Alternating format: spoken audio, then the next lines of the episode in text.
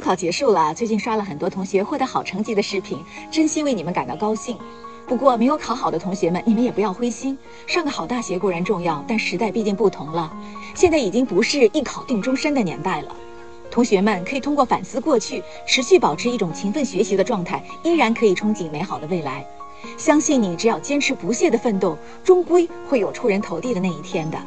那么，同时考得好的同学也不要骄傲和懈怠。因为高考不是终点，而是真正迈入人生旅途的一个起点。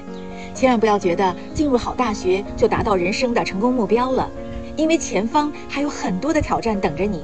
而且你进入大学，你会发现竞争反而更加激烈，因为你的身边会有许多像你一样勤奋而有才华横溢的校友们。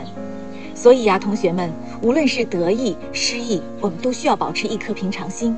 无论是顺境逆境，我们都需要保持一颗进取心。